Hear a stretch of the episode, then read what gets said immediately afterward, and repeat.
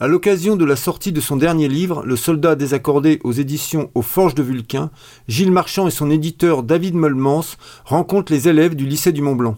Rencontre organisée par le Grand Prix Naissance d'une œuvre et la ville de Saint-Gervais-Mont-Blanc. David, il va être là. Voilà. Et, et- et mon éditeur, donc qui s'appelle David Meulmans, c'est l'éditeur des d'un éditeur qui s'appelle Aux Forges de Vulcain. Alors, je dis qu'il s'appelle Aux Forges de Vulcain parce que le A est important euh, pour l'ordre alphabétique. Oui. Souvent les gens parlent des Forges de Vulcain, mais si on cherche à F, on ne trouve pas. Enfin bon, c'est, ça c'est. pas- Donc je, on vais- trouve je vais- pas, je vais essayer de dire des choses plus intéressantes dans les, Voilà. dans les minutes à venir.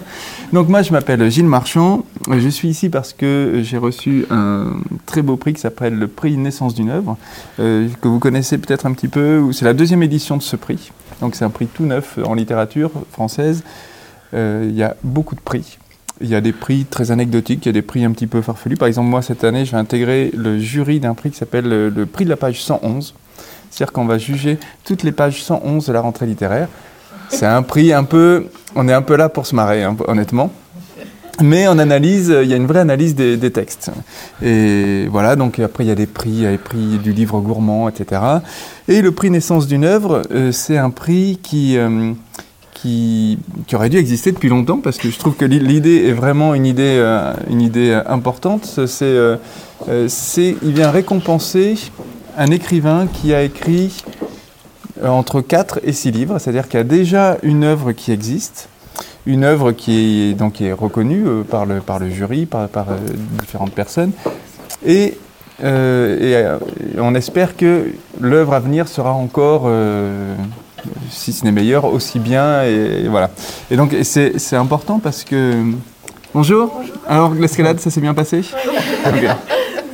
Personne n'est tombé, ça va? Non. Ok. Euh, alors moi j'ai le vertige en plus, donc ça me... quand j'entends des, des gens qui vont faire l'escalade, ça me... Bon bref. Euh, et donc voilà, donc le prix naissance d'une œuvre qui, donc, qui m'a été remis hier. Euh, enfin voilà, donc c'est pour ça que je suis là aujourd'hui et que David, mon éditeur, m'accompagne, mais je pense qu'il m'accompagne plus pour le cadre euh, Oui. que pour moi. D'habitude, je l'accompagne pas, Ouais, mais m'a- on m'a dit euh, tu peux venir en Savoie, tu verras le Mont Blanc, on mange très bien, on est très bien reçus, les gens sont gentils. Et là, j'ai dit ah ça. Ça fait longtemps qu'on n'a pas passé un peu de temps. Voilà, c'est ça. voilà. Et, et donc, euh, Le Soldat désaccordé, c'est mon cinquième roman. Alors, je suis toujours un petit peu embêté sur ces histoires de, de- de comptage de romans parce que j'ai coécrit des romans. J'ai écrit un roman ado aussi que j'ai coécrit. J'ai publié des nouvelles. Donc, euh, je sais. euh, et je crois que je ne suis pas le seul à être perdu parce que j'ai eu un article euh, cette semaine de quelqu'un qui disait que j'avais une œuvre, dans Sud-Ouest, une œuvre pléthorique que j'avais écrit plus de 30 livres déjà. Alors, je. Non, mais peut-être qu'il avait demandé à, à ChatGPT.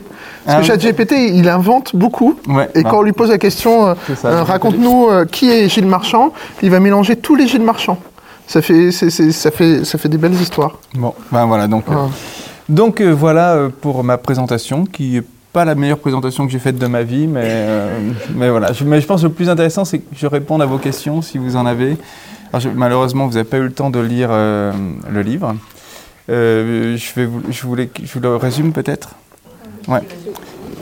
Alors, ça raconte l'histoire de. Donc, ça s'appelle Le soldat désaccordé. Il se passe au lendemain de la Première Guerre mondiale. Et il raconte l'histoire de- d'un soldat qui a perdu euh, une main au, tout début de la guerre et qui, euh, après la guerre, devient enquêteur. Parce que, euh, comme vous le savez sûrement, tous les soldats, évidemment, ne sont pas revenus. On n'a pas retrouvé tous les corps. Et cette année encore, d'ailleurs, je suis tombé sur un article cette semaine, il y a des soldats canadiens, qui ont des, corps de soldats canadiens qui ont été retrouvés. Donc ils vont recréer un cimetière canadien parce que les cimetières, tous les ans, on retrouve des centaines de corps de soldats de la Première Guerre mondiale. On essaie d'en identifier une partie, mais on n'y arrive pas toujours. Et donc lui, euh, on revient en 1925, euh, il va chercher parce que pour les familles, pour que les familles puissent faire leur deuil, il va chercher la trace, trouver, essayer de voir si les soldats sont pas dans un hôpital, dans un asile, qu'ils n'ont pas perdu la tête, qu'ils n'ont pas perdu la mémoire, comme euh, il y a beaucoup d'histoires comme ça de soldats qui qu'on a retrouvés des années plus tard dans un hôpital psychiatrique, par exemple. Et, et là, euh, on lui confie une mission, une dame qui est persuadée que son fils est toujours vivant. Elle a plus de nouvelles de lui depuis euh, 1916, mais elle sent qu'il est là quelque part, elle ne sait pas où, mais qu'il est toujours vivant, elle ne veut pas croire à sa mort. Lui, il a l'habitude de ces histoires-là, et il accepte la mission, mais en se disant qu'il va retrouver le corps, quoi. Et qu'il se dit, bon, elle pourra faire son deuil, quoi.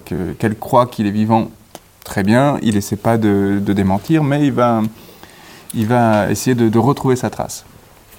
Et en retrouvant, en menant cette enquête, il va se rendre compte que ce soldat-là avait une histoire d'amour avec une Alsacienne. Et que l'Alsace euh, était, euh, au début de la guerre, toujours allemande. Et donc, forcément, ça posait des petits problèmes euh, géopolitiques. Voilà, donc euh, bah, je ne vais pas en dire plus si vous voulez le lire. Voilà. je ne vais pas vous raconter la fin. Voilà, donc est-ce que vous avez des questions? C'est le, plus dur, c'est la première, hein, première question. Mais c'est moins dur que de l'escalade, moi, je trouve, personnellement. Donc. Euh, est-ce que vous êtes inspiré d'une histoire réelle Alors, pas sur le, pas sur l'histoire d'amour. Je me suis inspiré euh, du contexte vraiment de ces, de ces anciens soldats qui restaient près du front pour enquêter, pour résoudre des affaires. Euh, ça, ça m'a vraiment inspiré.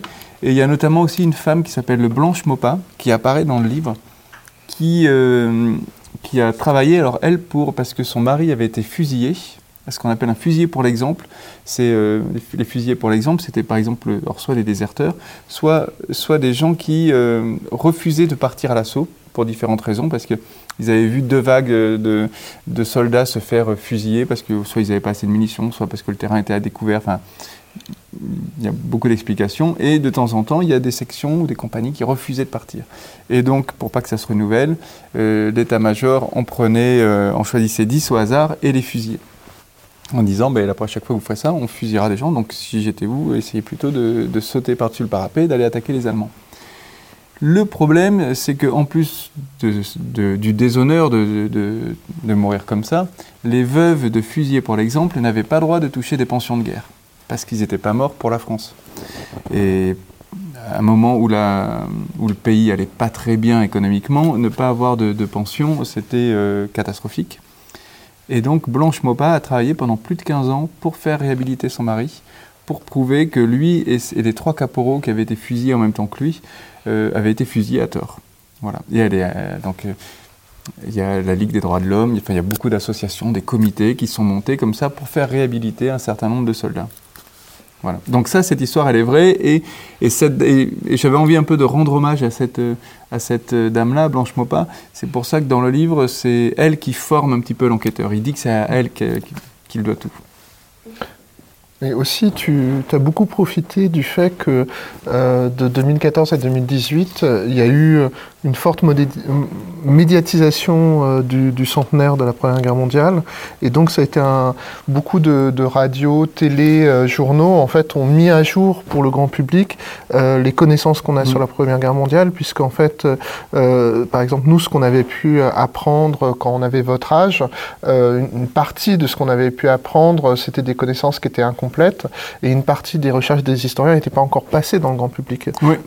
Ben, je pense que, alors déjà, il y, a, beaucoup de choses. C'est que c'est vrai que moi, j'ai, pour, pour écrire ce livre, il est très différent de ceux que j'ai écrits avant par la méthode, parce que tous mes livres précédents, euh, c'est des, je n'ai pas fait beaucoup de recherches. Je me suis euh, intéressé à certaines questions, euh, mais je n'ai pas fait vraiment de, de, recherche. Pour ce livre-là, il fallait que j'ai une base, un socle historique qui soit solide. Donc la première chose que j'ai faite, c'est j'ai lu j'ai lu tous, j'ai lu les grands écrivains qui ont écrit sur la Première Guerre mondiale et les grands écrivains qui l'ont connu. Mmh. Par exemple, j'ai pas relu Pierre Lemaître, qui a écrit, enfin j'avais lu euh, quand il est sorti il y a une dizaine d'années, qui, est très bon, hein, c'est pas la question, mais j'avais euh, pas envie d'avoir des écrivains qui parlaient aujourd'hui de la guerre d'il y, a, y a 120 ans, j'avais, enfin d'il y a 100 ans. Euh, donc j'ai lu pour, ma, pour me rapprocher de la langue, pour essayer de comprendre la manière dont ils parlaient, pour attraper leur tic de langage, leurs expressions. Et donc j'ai lu Barbus, Maurice Genevoix, euh, je ne sais pas si vous avez étudié à l'Ouest Renouveau, je crois que c'est un livre, euh, enfin à l'époque on l'étudiait euh, au collège. les Croix de Bois, bah, ou sur Netflix il y a À l'Ouest Rien de Nouveau. Mmh. Mais ça c'est tiré, alors je l'ai pas vu mais il paraît qu'il bah, est... C'est sorti en novembre, c'est très bien. Il, paraît qu'il est très bien. C'est une bonne adaptation. De... Voilà, c'est tiré d'un livre d'Éric Maria Remarque, qui est un livre qui m'avait vraiment marqué quand j'avais quand j'étais au collège. En fait, je vous interromps, mais on en a parlé en cours parce mmh. que au programme de HLP, là, euh, on a euh, la violence de l'histoire. Et du coup, le rôle de la littérature euh, dans la violence. Quel, quel, rôle joue la littérature par rapport à la violence de l'histoire? Donc, les guerres, par exemple, on a parlé du livre à l'ouest. D'accord. Oui, bah, il y a beaucoup de témoignages. C'est, alors, je sais pas, c'est toujours difficile de se poser la question est-ce que la littérature a une mission? Mais je pense que si elle en a une, c'est de continuer à porter une parole. Là, en l'occurrence, la parole de, ces soldats-là qui ont vécu quatre ans d'apocalypse, quatre, quatre, années d'enfer. Et c'est euh, aussi pour ça que j'avais envie de raconter cette histoire-là. C'est pour. Euh, le dernier poilu, il est mort en 2008, donc euh, il faut continuer. S'il n'y a plus personne pour raconter cette histoire, c'est aux écrivains de continuer à raconter cette histoire, je pense. Oui, surtout que, par exemple, quelque chose que des gens de notre génération, alors je ne sais pas si c'est ton cas, parce que toi, tu as grandi à Bordeaux, moi j'ai grandi en région parisienne. En région parisienne, euh, généralement, quand on est en troisième et en seconde, on fait euh, des sorties de classe sur les lieux de la Première Guerre mondiale. Donc moi, j'ai eu droit à deux fois Verdun, et à Verdun, une des visites était faite par un poilu. Euh, et dans votre génération, bah, normalement, vous n'avez pas la possibilité de rencontrer de poilus, puisque normalement, ils sont tous décédés. Mais c'est vrai que ça veut dire que la mémoire de la Première Guerre mondiale passe à une autre étape. Euh, et ce que j'ai apprécié dans le travail de, Gilles, c'était, il faut voir que Gilles est historien de formation, mais effectivement, dans ses précédents euh, romans, euh, il n'y avait pas de travail historique. Et je pense justement que c'est parce que Gilles, étant historien de formation, est très sensible au fait que l'histoire, ça se respecte et que la, fiction, à la fois, ça permet d'amener parfois des connaissances à un plus grand nombre, puisqu'il y a plus de lecteurs de fiction que de lecteurs d'essais, mais le danger, c'est que la fiction, ça peut déformer le réel. Et parfois, il y a des fictions qui ont très bien marché et qui ont créé euh, des croyances sur certaines périodes historiques qui sont très erronées. Parfois, la plupart du temps de manière complètement involontaire. Alors qu'en fait, ce que j'ai apprécié dans le travail de Gilles, c'est ce sens de la responsabilité. C'est-à-dire, il ne faut pas faire n'importe quoi quand on fait une fiction sur le monde historique. Il faut être conscient qu'on fait une fiction et pas un essai. Mais euh, il faut euh, transmettre des, des, connaissances sans trop les déformer. Bah oui, parce qu'en fait, quand on écrit, c'est très facile de rendre n'importe quel personnage euh, historique euh, sympathique ou mm. d'en faire un salopard. Et, après, c'est très difficile d'aller contre ça. Quand on voit un, film avec, euh, on va dire un film avec Churchill, qui, enfin, un comédien qui va interpréter mm. Churchill, on aura du mal à la sortie du film d'oublier que c'est un rôle, que c'est quelqu'un, que c'est devenu Churchill, c'est lui, c'est le comédien qu'on a vu, parce que c'est ce qui mm. nous restera en mémoire, parce qu'il aura prononcé des phrases qui nous auront marqué. C'est très difficile, et je pense que quand on écrit, quand on crée une œuvre, on a une responsabilité de ce côté-là. Après, c'est peut-être parce que j'ai fait des études d'histoire et que j'ai jamais trop lu de romans historiques, justement parce que ça, ça me dérangeait. Et donc, quand j'ai écrit, j'ai fait attention à ça. Mm. C'est complètement anecdotique et secondaire, mais par exemple, ces jours-ci, il y a, beaucoup de réflexions chez les historiens, chez les médiévistes, notamment ceux qui, sont responsables, qui travaillent sur euh, le, Moyen Âge, sur le fait qu'il y, a, un écart immense entre ce que les historiens pensent actuellement du Moyen Âge et la représentation publique du Moyen Âge, qui est complètement fantaisiste sur plein de choses, qui est déformé en permanence parce que euh, euh, souvent les, les, les, gens ne mettent pas à jour leurs leur euh, connaissances. Et il y a beaucoup de très bons vulgarisateurs de l'histoire qui travaillent sur essayer de faire connaître le Moyen Âge tel qu'on le comprend aujourd'hui. Et, et c'est plus difficile parce que je pense que le, bon, le Moyen Âge c'est une période plus lointaine, c'est une période très vaste et voilà. Oui, je suis d'accord. tu vas pas faire un roman sur le Moyen Âge Non, non, non, non, justement, c'est une, une, période trop, trop floue encore pour moi. ça me demanderait trop de, trop de travail. Mais par contre, c'est important de préciser que ton roman n'est donc pas un roman historique. Non. C'est-à-dire, c'est vraiment un roman. C'est un cadre, c'est le, le, cadre historique, c'est euh, mon histoire, c'est une histoire d'amour qui se passe à ce moment-là. Hmm. Est-ce que vous pourriez rappeler la définition d'un roman historique? Alors ça, je te laisse plus la parole sur ah ben, Non, ben, pourquoi moi Parce non, que es éditeur. Moi, non, mais je suis éditeur, mais je suis pas non plus euh, mm. euh, théoricien de la littérature. Euh, je, je, pense que l'écart qu'il y aurait entre un roman historique et un roman de littérature générale, c'est pas une histoire de qualité, ou de légitimité.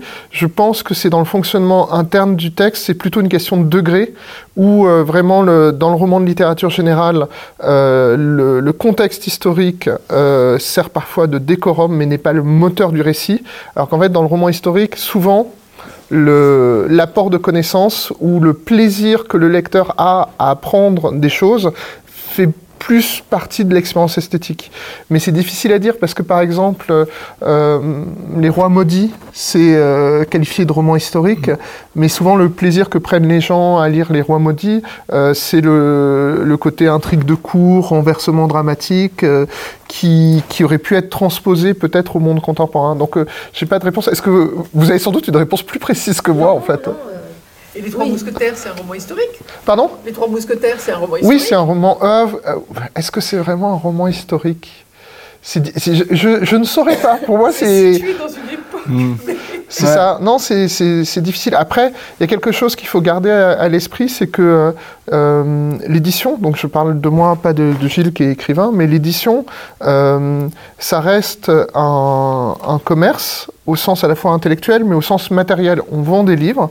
Les livres sont des objets physiques euh, qui sont soumis à toutes sortes de contraintes. Et une des contraintes qu'on va avoir, qui peut être une contrainte créative, mais pas toujours, c'est que les livres se vendent principalement en librairie comme il y a beaucoup de livres euh, produits en France, donc la France c'est un des pays qui produit le plus de livres par nombre d'habitants, euh, il faut les classer, il faut pouvoir orienter les gens en librairie, et donc on a créé des segments qui parfois sont des contraintes euh, matérielles ou sociologiques, voilà, mais pas toujours des contraintes esthétiques. C'est-à-dire que dans certaines librairies, vous allez avoir un rayon roman historique, et il y a des gens qui, qui disent je n'aime que ça et je, je, vais au rayon roman historique, mais ça parfois, ces contraintes matérielles sont pas tout à fait des contraintes esthétiques. C'est-à-dire que euh, parfois on peut aussi avoir des livres qui, euh, à un moment, étaient au rayon euh, roman historique, qui ont bougé.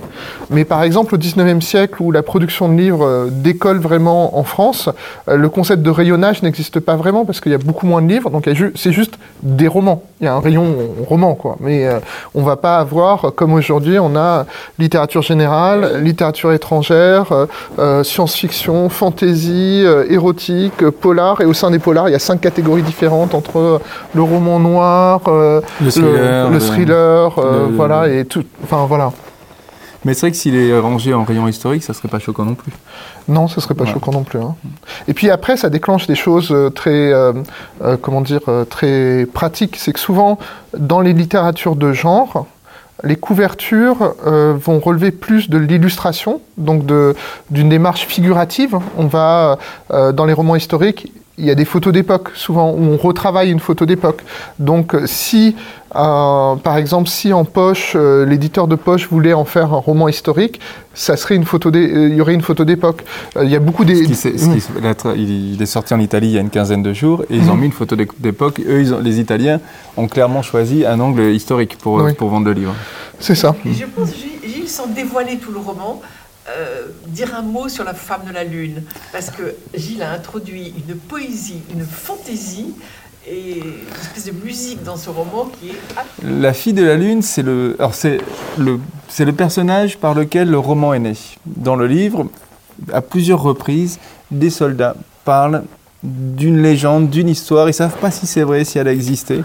Alors c'est moi, enfin, c'est moi qui l'a, qui a inventé cette histoire-là donc euh, d'une fille qui marcherait la nuit dans le No Man's Land. Donc le No Man's Land, hein, c'est l'endroit entre la, première euh, tranchée allemande et la première tranchée française, qui est l'endroit le plus terrible du monde où il pleut des bombes euh, à longueur de journée, à longueur de nuit. Et donc il y a des soldats qui disent qu'ils ont vu une femme passer là, ils savent pas pourquoi elle est là, ils savent pas ce qu'elle fait, ils sont même pas sûrs qu'elle existe. Et, moi, quand j'ai commencé à écrire le roman, je racontais l'histoire de son fils qui part à la recherche. Il est persuadé d'être le fils de la fille de la Lune, donc le petit-fils de la Lune.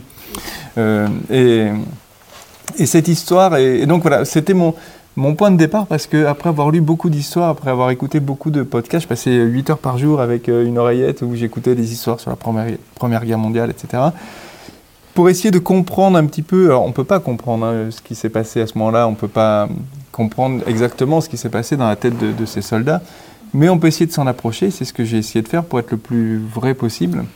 Et, j'ai essayé de voir ce qui leur manquait quand, euh, au bout de plusieurs années de faim, de froid, de peur, de déshumanisation totale, ce qui leur manquait, c'était souvent la présence féminine. Euh, c'était leur mère, leur euh, femme, leur maîtresse éventuellement, leur sœur. C'était vraiment le monde féminin dont ils étaient totalement euh, privés. Et, donc j'essayais d'imaginer ces soldats en ayant faim, froid, sommeil, bouffé par les parasites, ce qu'il pourrait voir la nuit dans la brume, ce qu'il pourrait, j'imaginer, peut-être un, animal qui passe ou un, le vent qui amène, qui déplace une chemise ou quelque chose comme ça, et qui il pourrait inventer cette histoire-là.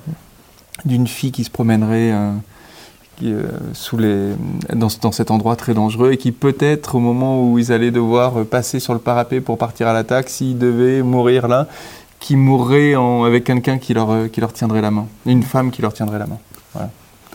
Dans l'histoire de la fille de la Lune, c'est la seule histoire qui objectivement est inventée mais en fait, elle est inspirée de quelque chose de très particulier sur lequel les, historiens travaillent depuis une vingtaine d'années, qui est un fait connu de la Première Guerre mondiale, mais que moi je ne connaissais pas, c'est que euh, dans, tous les, lieux de combat de la Première Guerre mondiale, le niveau de, de violence et euh, de répétition de la violence faisait que euh, les les soldats arrivaient à, un sentiment de sidération permanent, d'irréel, et euh, étaient euh, occupés en permanence par des sortes de légendes. Par exemple, un des plus gros succès de la littérature de langue anglaise de, lors de la Première Guerre mondiale, c'est un texte de l'écrivain gallois Arthur Machen qui s'appelle Les Anges de Mons, euh, où en fait collectivement des, des, soldats britanniques disent qu'ils ont vu des anges passer au-dessus de leur euh, euh, tranchée. C'est un peu plus compliqué que ça.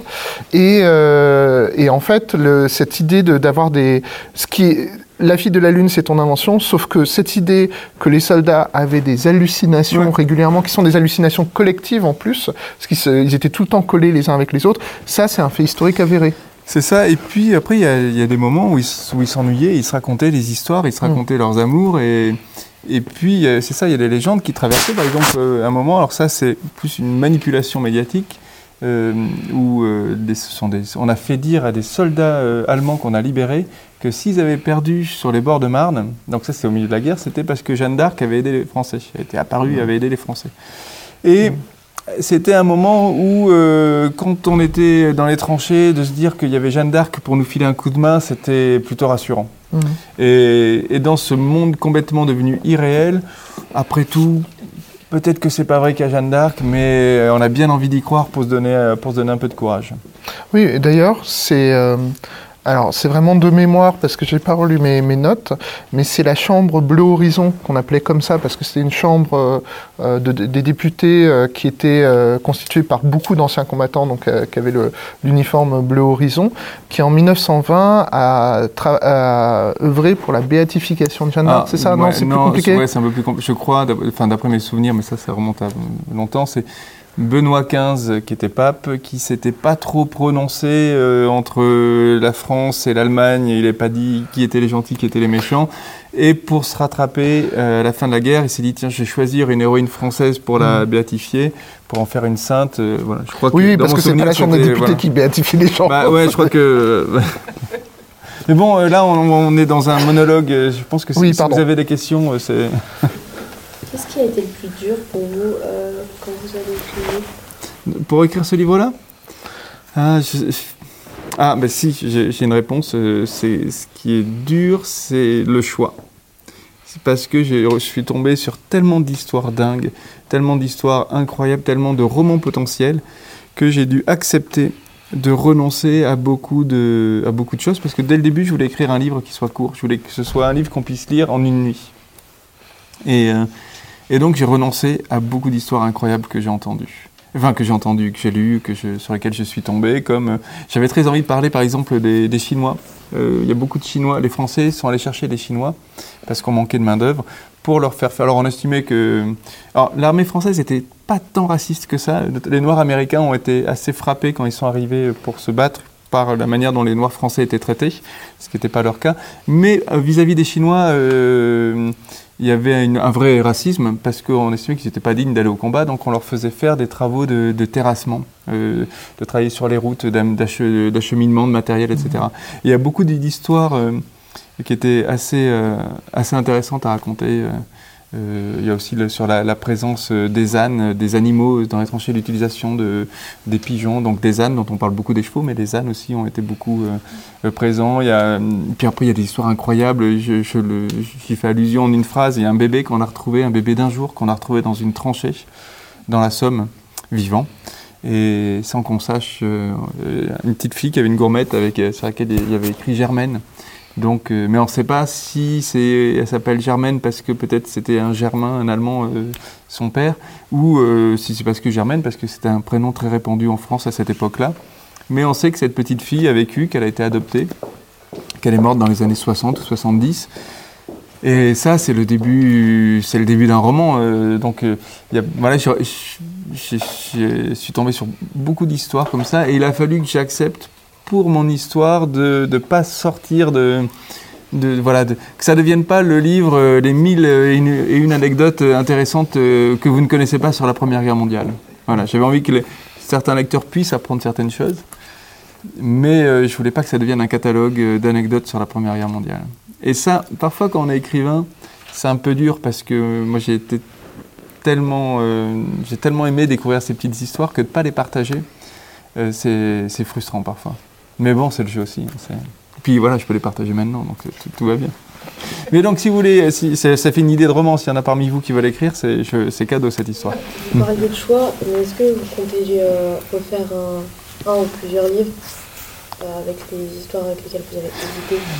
Alors, si je suis honnête, j'aimerais vraiment écrire un autre livre sur la Première Guerre mondiale, mais pas tout de suite. J'espère dans 20 ou 30 ans, enfin, on verra. Euh, et, si j'écris une histoire, ça ne sera pas une histoire qui a existé. C'est-à-dire j'aurais trop... Alors je ne saurais pas comment l'expliquer parce que je ne juge pas, mais je suis toujours très gêné quand les gens se servent d'un personnage ou d'une histoire qui existe pour en raconter quelqu'un d'autre. Par exemple, mon personnage principal, le narrateur, enfin le narrateur d'ailleurs, qui n'est pas forcément le personnage principal, n'a pas de nom. Et il n'a pas de nom pour différentes raisons. Euh, enfin, je, vais y revenir, mais au début, je me suis dit, je vais aller sur un monument aux morts de la guerre de, de 14 et je vais choisir un nom au hasard. Et puis, j'ai pas pu m'y résoudre parce que je me suis dit, si je prends un nom, il faut que je prenne l'histoire qui va avec. Je peux pas. Euh, alors que je l'aurais pris, c'est pas non plus un vol, mais il y a quelque chose en moi qui m'interdisait de faire ça. Alors qu'il y a d'autres écrivains qui, enfin, que ça gênerait pas du tout. Et idéologiquement, je suis pas encombré par cette idée, mais il y a quelque chose, voilà, qui me, qui m'empêchait parce que je me dis si je prends le nom, il faut que je prenne l'histoire. Et cette histoire, par exemple, du bébé, je pourrais pas le faire parce qu'elle a vraiment existé. Que si je le fais, il faut que je fasse un vrai travail de recherche pour que je raconte l'histoire vraie. En revanche, je peux écrire un roman où on va croiser ce personnage-là, que je vais un peu euh, romancer, mais ça sera autre chose, ça ne sera pas l'histoire de ce personnage-là. Donc oui, si je raconte une histoire, alors après, je pourrais écrire une histoire où, euh, sur la présence des Chinois pendant la Première Guerre mondiale servirait de, décor, de, fil, euh, aurait une vraie place. Ça, ça, ça, serait possible. Mhm. Ça vous a pris combien de temps de l'écrire au total? Alors là, je dois dire que je suis toujours. Je ne sais pas quand je l'ai commencé à l'écrire parce que euh, moi j'écris toujours beaucoup dans ma tête. Enfin, je, suis concentré sur l'histoire, sur je, la, je pèse, je pense au personnage, j'essaie de voir comment est-ce qu'il voit le monde. Donc tout ça, c'est déjà un temps d'écriture, mais même très précisément, je ne sais pas. Je suis je ne sais pas à quel moment je me suis mis sur mon clavier. Souvent, j'écris une première phrase. Par exemple, là, sur mon prochain roman, j'ai écrit la première phrase il y a à peu près euh, peut-être deux mois. Mais la deuxième, j'ai toujours pas écrite. Mais l'histoire, elle est en train de, de, se construire. Et, et je suis censé lui remettre le texte euh, au, mois de, au, mois de, décembre. Voilà. Donc, mais bon, il commence à me connaître. Je pense pas qu'il soit très, très inquiet. Hein. pas de non, et puis j'ai ton adresse. voilà. Donc, euh, on, verra. Et puis si, euh, de toute façon, euh, moi je ne vais pas brusquer l'histoire si je, il faut qu'elle soit assez prête. Et que s'il n'est pas prêt à temps, euh, c'est l'avantage d'être chez un éditeur comme les, comme, les Forges de Vulcain, c'est, c'est que si le texte n'est pas prêt, on ne le publie pas. Et que ce qu'il faut, moi je ne sais pas combien de livres je vais écrire dans ma vie, mais a priori pas 40 et que je veux être fier de chacun de mes livres, je veux surtout pas me dire euh, ah celui-ci ah, j'aurais dû prendre plus de temps pour l'écrire. Mmh. Je veux que quand il tous les livres que j'ai écrits, je pense que si je les réécrivais aujourd'hui, ils seraient différents. Si je les corrigeais, il serait, je verrais des petits trucs qui me plaisent un peu moins, mais, mais j'y toucherai pas parce qu'ils correspondent à l'écrivain que j'étais à ce moment-là et que j'en suis fier. je suis vraiment fier de, de, de, chacun de mes livres et Et l'écriture, c'est un vrai travail solitaire. Et que si on n'a pas cette fierté, ben, c'est quand même beaucoup de sacrifices, euh, autant aller boire des bières avec ses copains, quoi. Parce que euh, être tout seul sur son clavier, c'est aussi renoncer à beaucoup de choses, quoi. Ou, boire des boissons sans alcool. Oui, oui. ou boire une bière. ouais. non, ce que je veux dire, ou aller au cinéma. Enfin, oui, c'est. Il y, y, a beaucoup de moments où je suis en train d'écrire et où j'ai des amis qui m'envoient des messages. Ça dit qu'on se voit ce soir, et je dis, bah non, là je suis sur, je travaille, etc. Et donc, euh, bah, la, contrepartie, je ne peux pas faire ça juste pour qu'il y ait un livre qui existe. Il faut que ce soit plus, plus fort que ça. Mais c'est vraiment la, difficulté vraiment de, de, l'édition, c'est qu'on est à la fois sur quelque chose de très court terme qui est de publier un objet matériel, de l'accompagner économiquement, et le fait que euh, l'espoir toujours, c'est que qu'on ait fait émerger un texte qui soit encore là dans 30 ans, 50 ans, 60 euh, ans. Ce qui est toujours très frappant, c'est que euh, l'essentiel de la, la, production littéraire des 300 dernières années a déjà disparu parce que euh, si... En fait, c'est très sombre ce que je viens de dire, alors que je voulais dire quelque chose de positif. C'est-à-dire que on... l'idée, c'est de... C'est pour ça que euh, l'approche de Gilles, à savoir essayer de faire euh, le meilleur livre possible, ne pas avoir de regrets, et, et c'est la bonne approche de pas... En fait, il ne faut pas que l'édition dicte son temps à la littérature. L'édition accompagne la littérature, mais il ne faut pas inverser les, les choses. Oui, tu avais une question, je crois. Oui, c'est quoi exactement le processus justement dans l'écriture d'un livre avec l'édition ah, euh, la, relation entre, entre, entre nous, en gros, euh, entre le, le, moment où j'écris et le moment où le livre est publié. ça. Alors, euh, moi je vais parler de mon expérience à moi, après chaque écrivain a sa manière différente de travailler, c'est-à-dire que euh, moi, souvent, bah là, sur ce texte-là, j'ai commencé. Alors après, David et moi, c'est vraiment un modèle particulier parce qu'on est vraiment amis, on s'appelle quasiment tous les jours, donc on est vraiment dans une discussion permanente. Et je pense que le travail éditorial se fait même à ce moment-là. Euh, donc ça commence, je dis à David, David qui de temps en temps me dit, et donc ton prochain roman, euh, ça sera, t'as des idées, tu sais, etc. Et là je lui dis, euh, ben, ça parle de la première, ça de la première guerre mondiale. Il me dit, ah, c'est intéressant. Et puis voilà, peut-être dans la conversation, il va, me, parler de deux trois livres, etc. Et puis deux trois mois après, il me dit, au fait, première guerre mondiale, ça a avancé, etc. Et je lui dis oui, donc je peux lui envoyer, ça peut arriver que je lui envoie la première page ou les 30 premières pages, mais mais en général, euh, mais de moins en moins, j'ai l'impression. Mm. Souvent la moitié, par exemple. Euh, ou quand le, en plus, ce livre est assez petit, mais peut-être sur les précédents, je t'avais envoyé la moitié quand j'étais à la mm. moitié. Euh. Mais bon, en plus, moi, je travaille, j'avance très vite et je, mes premières versions sont truffées de fautes parce que je me relis pas, je suis vraiment euh, et il y a même parfois quand je trouve pas un mot, je mets xxx pour y revenir parce que je suis très attaché au rythme de la phrase et que si je bute, ça casse mon rythme et donc je continue. Si je trouve pas le mot, j'y reviendrai après. Donc mes premières versions sont souvent pas très lisibles, il faut vraiment euh, c'est souvent d'ailleurs quand David me dit bah, je l'amène, je pars sur un salon euh, je vais l'amener pour, le lire, je dis bah j'ai pas envie que quelqu'un regarde par-dessus ton épaule, il dit ah, c'est ça le prochain livre de Marchand. Oh, il sait pas écrire, c'est pas, pas écrit en français. Parce que c'est vraiment quelque chose que j'accepte dans cette première version, euh, d'être très imparfait, mais c'est pas, pas mon sujet à ce moment-là. Après, je reprends le texte et je le reprends trois, quatre fois, cinq fois. Euh, c'est vraiment, moi, je suis vraiment très travailleur de, ce côté-là. Et puis donc je le confie euh, à David et David me fait un retour euh, assez détaillé. Alors il me fait d'abord une impression générale et puis après quelque chose de plus, de plus précis. Il peut par exemple me dire euh, euh, ah, ta première partie, à mon avis, il faudrait qu'elle soit un peu plus étoffée parce qu'on n'arrive pas trop à comprendre le contexte. Ça se passe, pas sur ce livre-là, mais ça se passe dans les années 60 ou dans les années 70. J'arrive pas trop à comprendre. Il faudrait que tu donnes quelques petits repères, quelques événements pour qu'on s'y retrouve plus facilement. Ou alors il peut me dire ce personnage, il est bien, mais tu as deux personnages qui se ressemblent vraiment euh, dans le livre. Il faudrait peut-être qu'il y en ait un qui, pense différemment euh, pour qu'on puisse mieux voir la différence entre les deux. Parce que là, par exemple, sur cette scène-là, je pensais que c'était lui, alors qu'en fait, c'était pas lui. Enfin, voilà, ça peut, ça peut être des petites choses comme ça parce qu'il a le recul nécessaire, parce que euh, moi, quand j'écris entre la page 12 du livre et la page 40, il y a euh, trois semaines ou un mois d'écart. Lui, quand il le lit, il y a 10 minutes d'écart. Donc, euh, il, peut, voir qu'il y a des passages, il met ça, j'ai l'impression que tu l'as déjà écrit 10 pages avant. Enfin, j'ai pas 10 pages avant, c'est deux mois que j'ai écrit, j'ai le droit d'oublier. donc, euh, et puis vu que je travaille beaucoup dans ma tête, ça m'arrive en plus, ça m'arrivait d'écrire plusieurs fois la même scène en oubliant que je l'avais écrite. Euh, donc, euh, donc dans ces cas-là, c'est bien, je choisis la meilleure des deux. Mais voilà. Donc après, il y a donc David me renvoie une version, je lui en renvoie une et après il y a un correcteur qui intervient et qui regarde toutes les fautes de syntaxe, les fautes de conjugaison, de trucs. De, il me dit, bah, là, cette virgule, pourquoi tu mets une virgule ici? Et après, c'est à moi de dire, bah, je mets une virgule ici parce que lis-le à voix haute et tu verras que même si c'est pas un endroit où normalement il faudrait mettre une virgule, pour moi, pour le rythme que je veux donner à la phrase, il faut que la virgule soit là.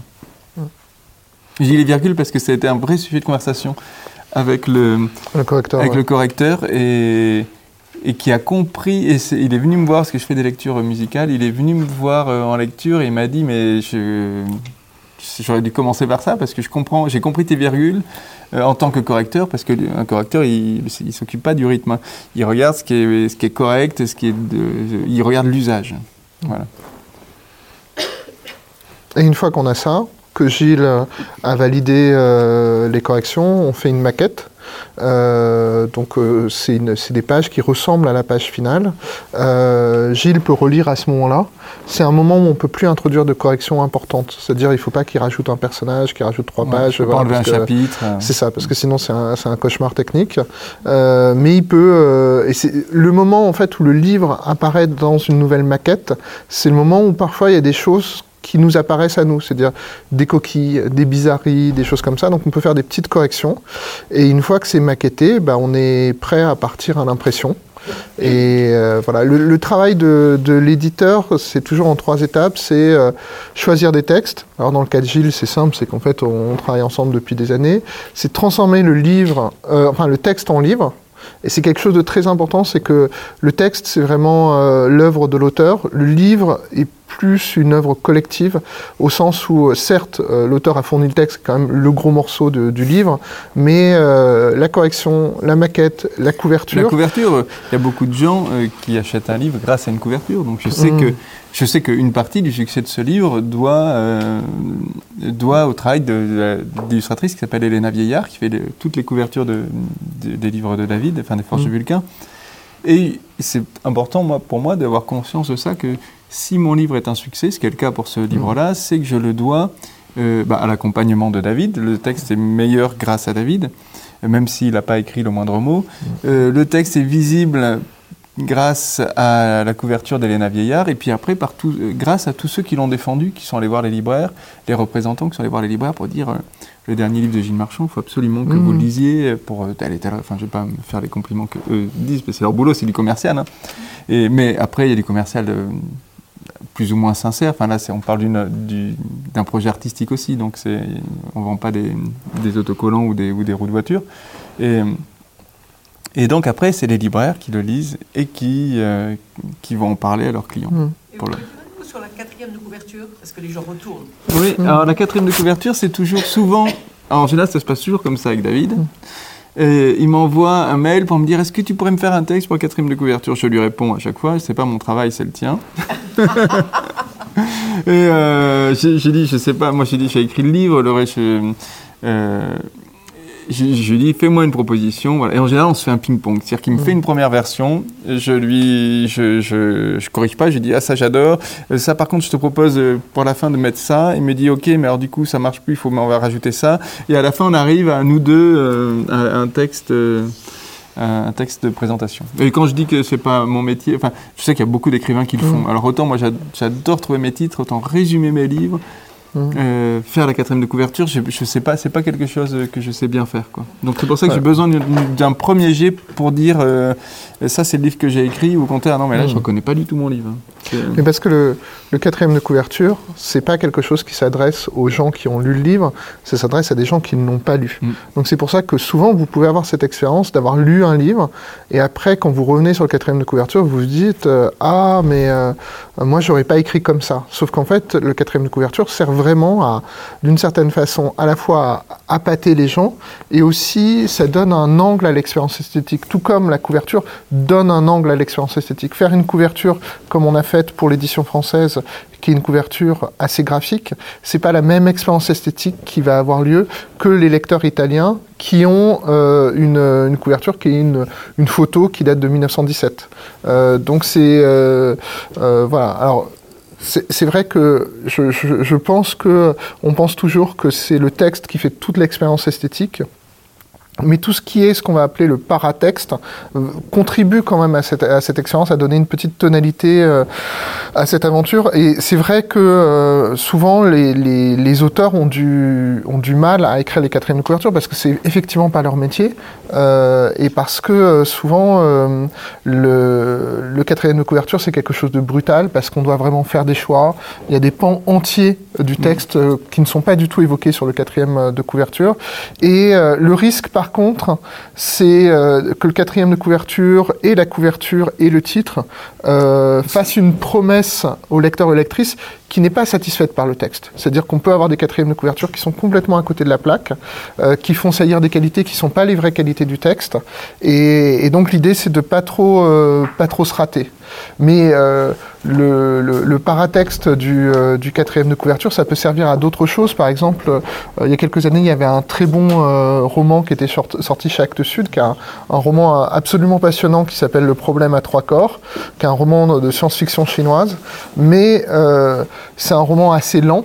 Et en fait, euh, l'éditeur chez Actes Sud avait décidé, et je pense que c'était un bon choix, de donner en quatrième de couverture l'incident déclencheur, sauf que l'incident déclencheur, il est page 250 du, du roman, et donc ça, ça coupait l'herbe sous le pied quand même des 250 premières pages, mais son choix, et moi je comprenais en tant qu'éditeur, c'était de dire, sinon c'est un roman qui est un peu lent et laborieux, ouais. même si c'est un très pour bon pour roman. Pour il va quand même se passer quelque il chose. va quand même se passer ouais. quelque chose. Si, si on leur dit, euh, vous avez un tunnel de 250 pages avant que ça commence, même si c'est passionnant, euh, il y a beaucoup de lecteurs qui, qui, décrochent, et voilà. Alors après, il y a des lecteurs qui, une fois qu'ils ont lu euh, ce roman, Le problème à trois corps, se sont dit, ah, mais pourquoi ils ont gâché l'histoire en nous en racontant trop dans le quatrième de couverture? Et ben, je pense qu'il y a beaucoup de gens qui n'auraient jamais lu ce roman s'il n'y avait pas eu ce, cet incident déclencheur en quatrième couverture. Et c'est l'éditeur qui fait aussi euh, le résumé qu'on trouve sur le site de l'éditeur? Oui, alors avec une particularité aux forges, c'est que j'essaye souvent d'avoir le même résumé partout c'est-à-dire sur le site, sur le quatrième de couverture, partout, qui est une particularité des forges, puisque beaucoup de maisons vont faire, un résumé, vont faire plein de résumés différents selon les publics auxquels ils s'adressent. Donc euh, sur le site internet, le résumé pour les commerciaux, il est particulier, le résumé pour les libraires, il est particulier, les résumés euh, sur le livre pour le grand public est particulier, le résumé du catalogue est encore différent. Et en fait, moi, je, je, pense en fait qu'on atteint un, un, moment dans la circulation de l'information qui fait que c'est plus simple d'avoir un seul résumé. Et avec cette difficulté que, effectivement, bah, les journalistes, les libraires, euh, les lecteurs, les bibliothécaires ont parfois des logiques différentes et des besoins différents, mais on essaye de tout, euh, de tout fusionner. Et d'ailleurs, quand il y a des gens qui repèrent une disjonction, c'est-à-dire qu'ils vont repérer que sur tel catalogue et sur le quatrième de couverture, euh, c'est pas le même résumé. C'est sans doute une erreur de ma part où j'ai raté la fusion, mais on essaye plutôt de faire la, de faire la fusion. Et du coup, dans, le, dans, l'objet livre, vous choisissez la police, euh, tout. Euh... Oui, alors ça, c'est important. on, on choisit pas vraiment, au sens où euh, il y a des maisons d'édition qui ont une approche parfois à l'américaine qui va être de dire pour chaque texte, on va recréer un objet livre différent. C'est-à-dire, on va penser une taille de livre différente, une maquette intérieure, une, un type de couverture différent. Les forges, il y a un effet de collection qui fait que les maquettes intérieures sont toujours les mêmes. C'est toujours la même police qu'on utilise, le même corps de police, sauf exception. Il y a, et, il y a une raison euh, aussi, euh, qui est une très bonne raison, c'est que mm. tu as choisi une police et, un, et une taille de, mm. de, de police pour qu'elle soit euh, extrêmement visible. L'avantage de, de, David, euh, c'est une des qualités, c'est qu'il a fait beaucoup de salons littéraires. Mmh. C'est au début, quand il a monté sa maison, il avait ses livres et il allait euh, sur les salons où les gens venaient, etc. Et donc il a pu avoir beaucoup de, de témoignages de gens qui lui ont parlé et notamment d'une difficulté qu'a qu'ont beaucoup de gens, c'est de lire des livres parce que souvent la police, c'est, alors c'est soit écrit trop petit ou la police est trop fine. Et donc il y a un des vrais choix de David, c'est d'avoir choisi une police assez grasse qui est, qui est, qui est très facilement lisible. La difficulté de la police grasse, notez-la quand même, c'est que c'est une police qui est euh, non seulement c'est une police grasse, c'est une police euh, avec un corps assez euh, élevé, donc c'est lisible par à peu près tout le monde. Donc c'est quand même au-delà de la taille habituelle de l'édition littéraire. La difficulté, c'est que quand c'est gras, ça peut poser des problèmes chez les personnes qui sont dyslexiques, puisque les polices dyslexiques sont des polices sans aucun empattement normalement. donc ça, c'est un peu un regret, mais c'est difficile de trouver euh, voilà, il y a ce, roman a plein d'éditions. Il y a aussi une édition euh, grand caractère mm. qui sert pour euh, les gens qui sont gravement malvoyants mais pas aveugles. Et l'avantage de la police en grand caractère, c'est qu'elle a aussi anticipé des problèmes liés à des formes de dyslexie. Après, les formes de dyslexie peuvent être beaucoup plus graves et nécessiter des aménagements plus importants comme des choix de couleurs, des phrases plus courtes, enfin des, lignes plus courtes, pardon. et voilà. Mais, mais là, l'avantage, c'est que le corps euh, gras et avec un, corps assez grand fait que euh, la, plupart des gens peuvent lire euh, ce livre. C'est-à-dire, on, oublie que quand on parle de politique d'inclusivité, faire des livres qui sont lisibles par tout le monde, c'est important, sachant que très souvent, les gens qui sont les graphistes et qui vont faire les livres, c'est des gens qui ont entre 25 et 35 ans, qui ont une vue absolument nickel et qui souvent ne sont pas des gros lecteurs.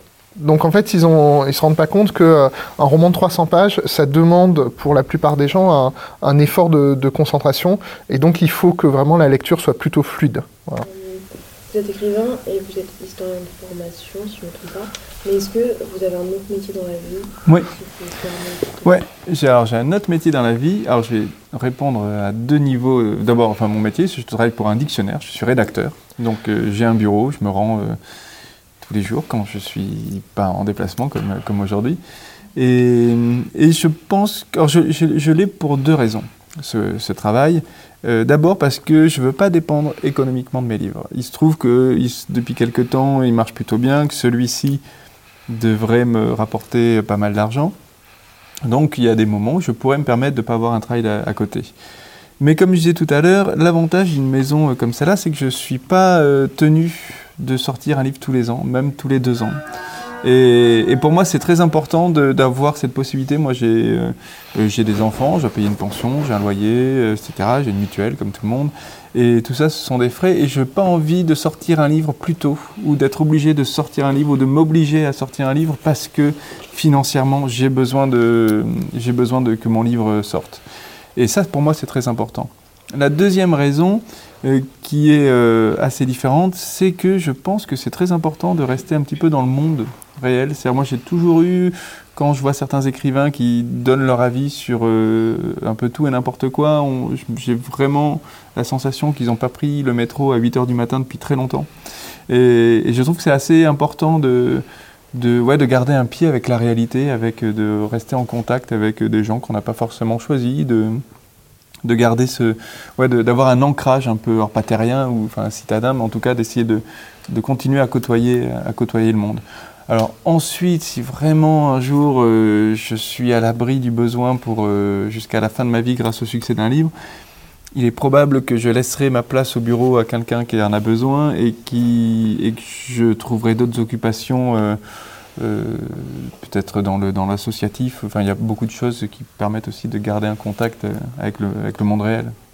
Et que je j'imagine très bien ouais, aller au cinéma une ou deux fois par semaine. Euh, il y a beaucoup d'expositions que j'ai pas le temps d'aller voir. J'adore, j'adore aller voir des expositions. Ça fait partie des choses que j'ai pas le temps de faire.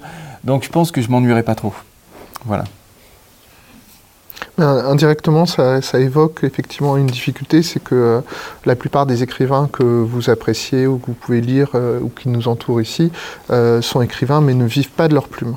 Parce que pour toutes sortes de raisons, d'une part, pour vivre de sa plume, il faudrait vendre des volumes stratosphériques de livres.